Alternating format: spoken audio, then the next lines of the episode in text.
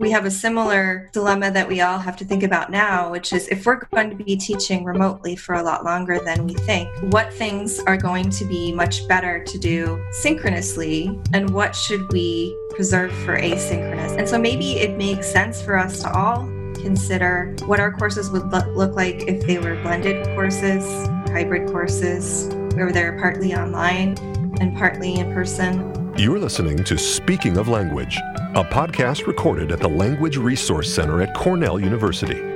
Each week, we explore a topic related to language pedagogy and second language acquisition. This week, on Speaking of Language, Shannon Spasova, technology specialist in the Center for Language Teaching Advancement at Michigan State University and assistant professor of Russian, speaks with us about useful tools for teaching and learning language online. To a new episode of Speaking of Language. I'm Angelika Kraemer, the director of the Language Resource Center at Cornell University. And I'm Sam Lupowitz, the LRC's media manager. Our special focus on language teaching and learning strategies in a virtual space continues today with our friend and colleague, Shannon Spasova. Shannon is a technology specialist in the Center for Language Teaching Advancement at Michigan State University and assistant professor of Russian. We will talk about useful tools for teaching and learning language online. Welcome to Speaking of Language, Shannon. Thanks. Thanks for having me. We are so delighted that you are taking the time out of your busy schedule with online teaching, with moderating about 4,897 Facebook groups, um, with all of your work that you're doing for IALLT, the International Association for Language Learning Technology. So, before we talk about um, your favorite tools for teaching and learning language online, can you talk a little bit about your background? What do you do when you don't teach remotely? sure. So, um, the first time I was using technology in my teaching was I was using interactive TV back in 1999. Huh. So, this was uh, kind of the precursor of what we're doing now. Yeah. But I had to go to a special building where they were two people helping me coordinate everything. so things were a little different back then. Yeah. Um, then I worked on curriculum development and I did coursework in instructional design. And now I focus mostly on hybrid language teaching. Mm-hmm. So, when we think about these online tools, so right now everybody is scrambling. We just um, are about a week, a little over a week into teaching in this new remote environment. And we've been ensuring that people know how to use Zoom and how to use the learning management system. For us, that's Canvas. But what are some other tools and resources that can support language instruction? What are some of your favorites? Yeah, I'm going to talk maybe about three that are my favorites. Mm-hmm. Um, the first one I want to talk about is Flipgrid. Mm-hmm. And it's exciting that it's totally free. Oh, yeah, we um, like that. Yeah. And if you already have um, Microsoft on your campus, like Microsoft 365, then it might even be integrated. Hmm, okay. Because um, it was bought by Microsoft. So, uh, Flipgrid is a tool that you can use for students to respond to things with their voice. So, you can have them have a class discussion uh, where maybe, for example, students have to ask each other questions and then respond to each other using video and mm-hmm. audio. Um, or you can do things like having speaking assessments or oral tests. Nice. Um, yeah. Using Flipgrid. It just depends on your settings, whether you let students see each other's videos or whether it only goes to you. Mm. There are also some other fun things that are possible in Flipgrid. Like you can have students do sticky notes or stickers or drawings on top of their videos, which can be fun. Um, or dangerous. yeah.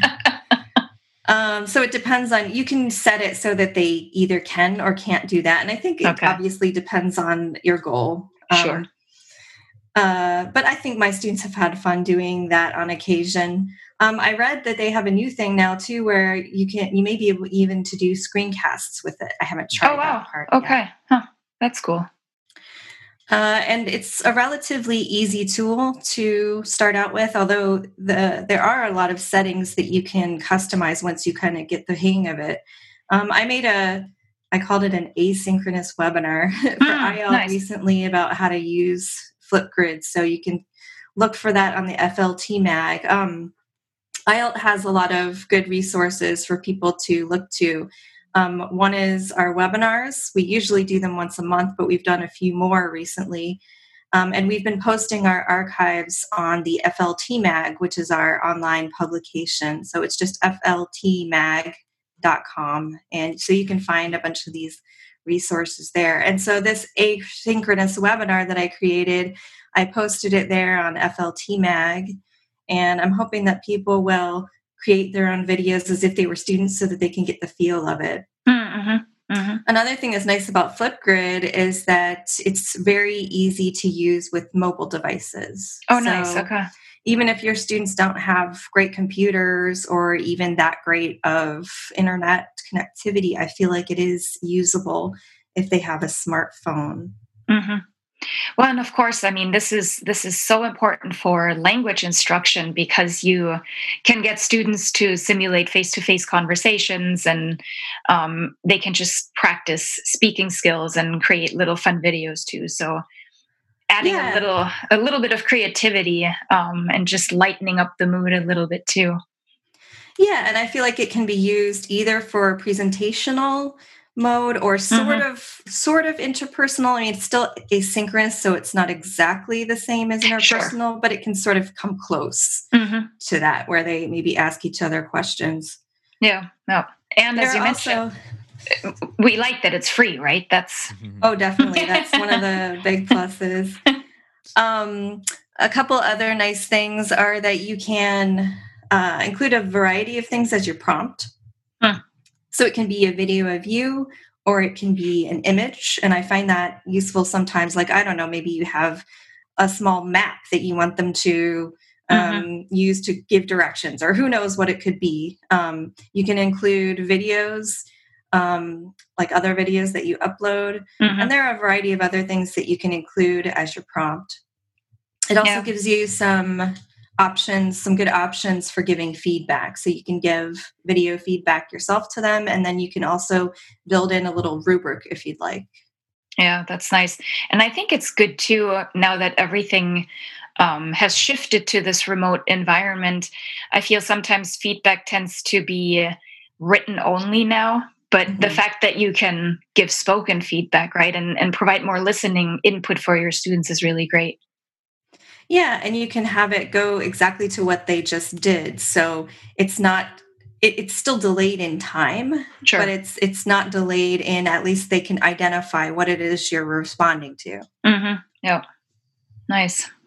So Flipgrid is one of your favorite tools. What about the other one or the other two? yeah, maybe uh, the second one I'll mention is called Padlet. Mm-hmm. And this one, I think, I guess I'm not too up to date on its uh, pricing. As far as I remember, um, you can maybe have five for free, if if I'm right. Uh, so what Padlet is is it's kind of like a discussion board or a bulletin board, mm-hmm. and you can have students put anything up on it. Um, so you can have them put up their text. You can have their them put up their video um, you can have them put images on there, and so it's kind of like just a big bulletin board. You can um, you can structure it if you want, or you can have it be kind of unstructured and chaotic. And again, that might depend on on your goal and your topic. Um, but one of the reasons I like this is because it's so flexible. You can do almost anything you want with it it's just basically a way to for students to be able to post different things. And again they can respond to each other if that's what you want them to do. Um, and, and it is a tool that you can at least use at least partly for free. I, as the last time i remembered it was that five that you could have for free five of these bulletin boards and what I like about that, I've used that in an asynchronous, fully online course that I that I taught. Um, just the visual aspect of having basically all of these virtual sticky notes, and as you said, depending on how the teacher sets it up, they can be like all over the place, or they can come up as a stream. Um, and just allowing students to quickly respond to something. Or, like, one thing that I did because my class was completely asynchronous and students never were online at the same time or were even like dispersed all over the uh, all over the world um, we used that as a first platform to introduce ourselves so that we could kind of create community in our class. And um, the class was about fairy tales so they had to um, post something about their favorite fairy tale. So related to the course topic still but also just something visual like a a wall where they could see who everybody else in that class was yeah, and online, one of the challenges is keeping or creating that class community. And mm-hmm. I think you're right that that that aspect of creativity is really important for people being able to express themselves mm-hmm. in the mm-hmm. online space. And so being able to do that creatively, both with Padlet, with the things that you post there, or Flipgrid, even those little sticky notes can sometimes, or stickers can sometimes give a little bit of personal flair to it. And I think that is important in this in this online space where it's a, in some ways a little harder to express yourself creatively. And I think also in in learning and beginning to speak a foreign language, um, it can be difficult to feel like you can express yourself Mm, yeah, that's true. That is um, true. Because you've only, maybe you only know what you've been taught so far, or you're just starting to be able to use it creatively and put together new sentences. And so allowing them other ways or additional ways to express themselves, I think, is really important. Mm-hmm. Yep. So now we've had one example of something that's more geared towards speaking and listening, and then um, Padlet that's geared more toward, I mean, you can still upload videos too, but probably mm-hmm. more text based. What's the third tool? I saved the best for last. Ah. my absolute favorite tool in the history of tools and i try a lot of these yes. i oh, try oh, yeah, almost everything new um, is called h5p and um, it's a it's a very varied tool. And i would say that this is whereas flipgrid and padlet are extremely easy to use h5p is maybe a notch up in uh, learning curve. Mm-hmm. i don't think it's difficult to use and i think when people see it they may think it is because it looks really cool. And it may take a little bit more of investment to learn to use it. But i think it really pays off in spades um, number one, because it's such a cool tool, but number two, because when you use one of its activity types, you can learn to use all of the rest as well. So, h5p.org, you can also use this for free. Um, it has a whole variety of tools. Um, I don't even know how many activity types they have now. I think it might be 50 or more. Oh, yeah. Yeah. A lot and so there are some that are more traditional, like multiple choice or fill in the blanks. But there are some that are a lot more um, interesting, like the one that I probably use the most is called interactive video. And it's if you're familiar with something like PlayPosit or Edpuzzle, it's kind of like that, where mm-hmm. you can have a video playing and then you can have little interactions that come up during the video. So it can be it can be little captions or commentary, or it can be little quizzes. And um, part of the reason why I like H5Ps more than I like PlayPosit or Edpuzzles because there are a lot more choices and there are a lot more ways to give feedback, targeted feedback. Mm, mm-hmm.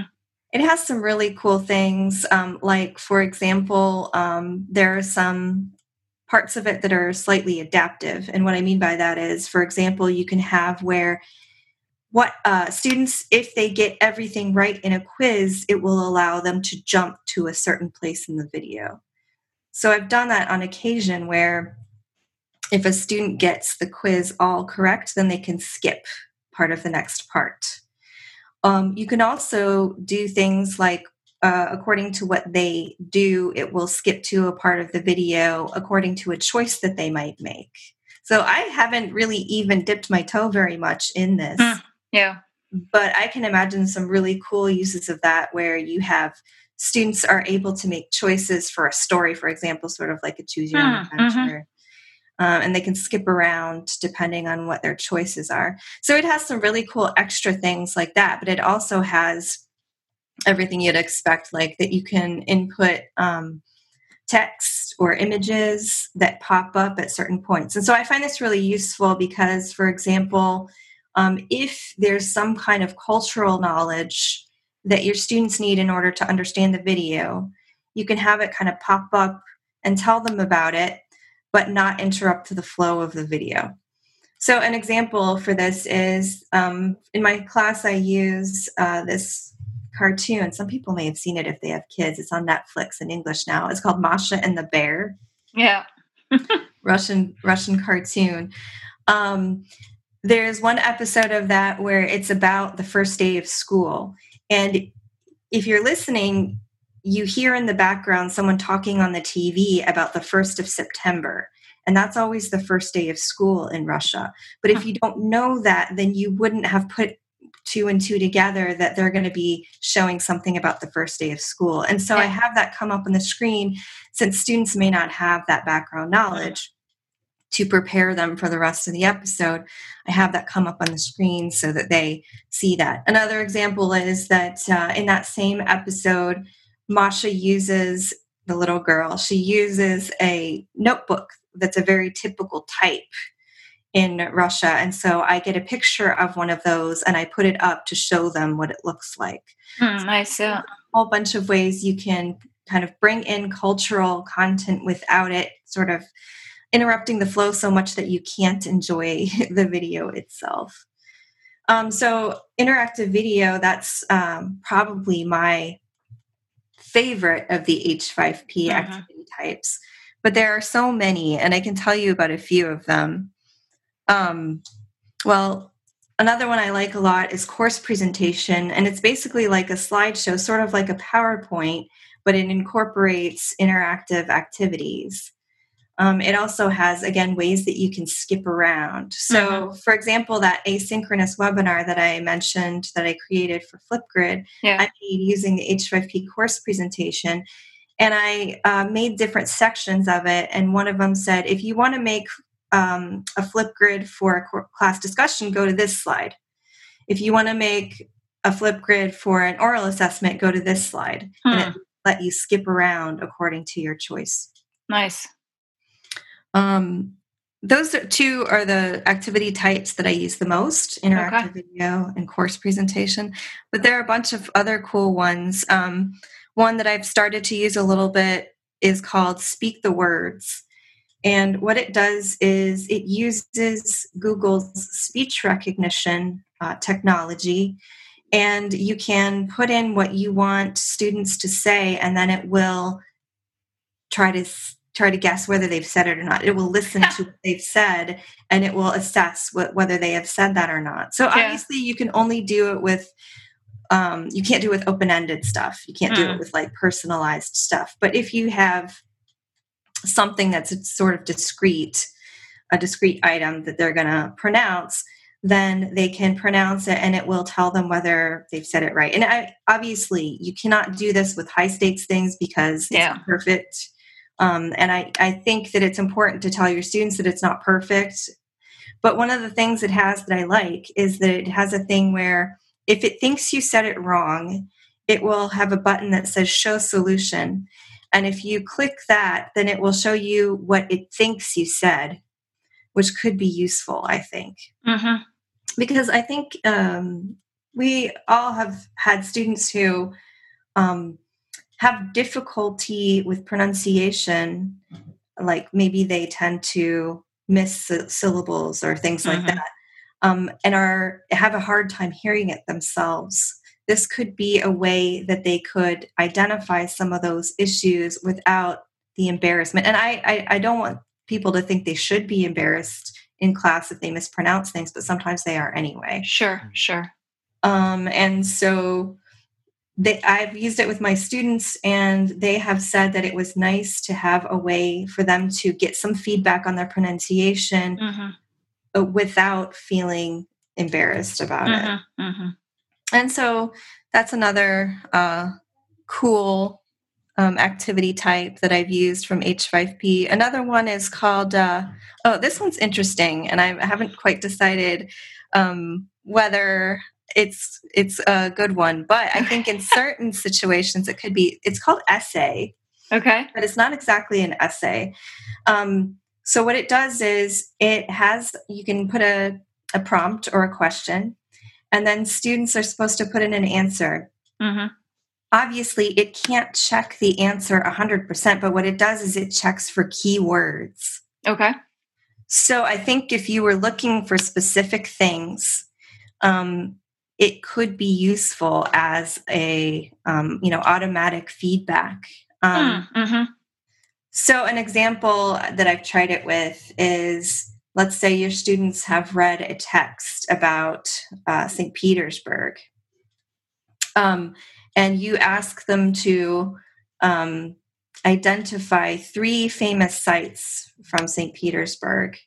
Um, you can put in those things in the background of H5P as accepted answers, and you can give it um, alternative spellings and alternative mm, wordings. Mm-hmm. Nice. Um, and so again, it can't like speak the words. It it's not perfect, and it can't do something that's personalized. Like it wouldn't be able to understand what you wrote about your own family or something like that.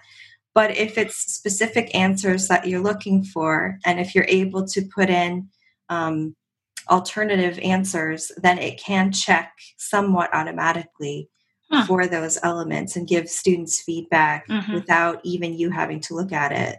Yeah. Well, that's nice. And that makes it easier for the teacher, too, right? At, at least if there is a first line of defense where there is um, immediate automatic feedback, and then um, the teacher could always later on in a different environment provide more detailed feedback as well. Yeah. Um, so many other activity types that they have. Um, and yeah, some of the ones that they have that are more traditional, I even like more than most other tools. And part of the reason for that is because of the way they give, they give feedback. Mm-hmm. They yeah. allow you to, for example, they in some of the activity types, they allow you to accept minor spelling mistakes, which mm. I think can be useful. And they also allow you to give very targeted feedback. So, for example, if you're giving, um, say, a fill in the blank activity, and there's a question that you know uh, what the common wrong answer might be, uh-huh. right? You can put in specific feedback for that specific hmm. wrong answer. Oh, wow. And so, one of the things for online teaching that we've seen is that if students get things wrong but don't know why, that can be very frustrating. Yeah. But if you're able to give them good feedback, and especially in this automatic way that gives them feedback right away, that can be especially useful. We are all have had situations where student has done homework and has made the same mistakes the same mistake 10 times in a row. Yeah and then they don't get it back for two days or whatever mm-hmm, mm-hmm. takes you that long to grade their homework.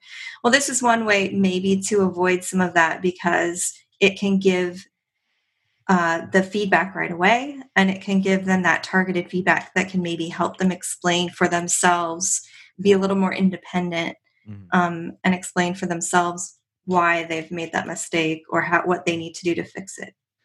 Shannon, uh, now that we're immersed in remote instruction across the country and across the globe what are some things we should be thinking about or maybe watching out for or preparing for yeah so i think that you know none of us know when this is going to end and um, a lot of us have been told to try to prepare for summer and or maybe even fall mm-hmm. being remote instruction as well and i think one of the things we need to think about is you know, right now we're coping as best we can because we had no notice or very little notice. We had two hours notice on our campus for going to remote teaching. So crazy.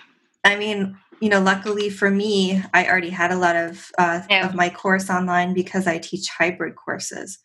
Um, but I think we all need to do what I had done for my course earlier for future courses, which is think about uh, what we want and how what would work best in what uh, type of situation. So I was thinking, what will work well online and what should I preserve in face to face?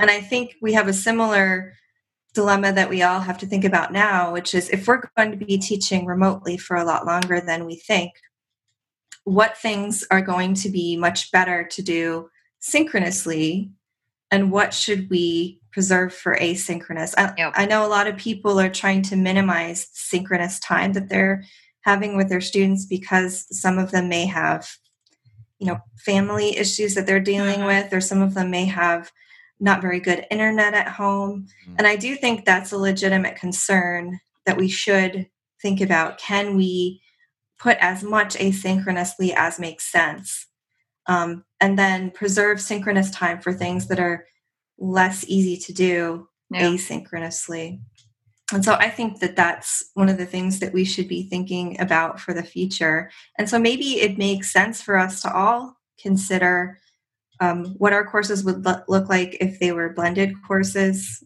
hybrid courses, mm-hmm. where they're partly online and partly in person, and what our courses would look like if we were trying to limit our synchronous time yeah. with our students.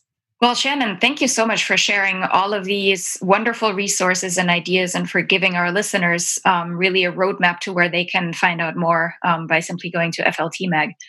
Um, before we sign off, can you please share with us your favorite word in a language that you speak or are learning, have learned, or want to learn? sure. Well, okay, this isn't exactly my favorite word because I couldn't think of what my favorite word was.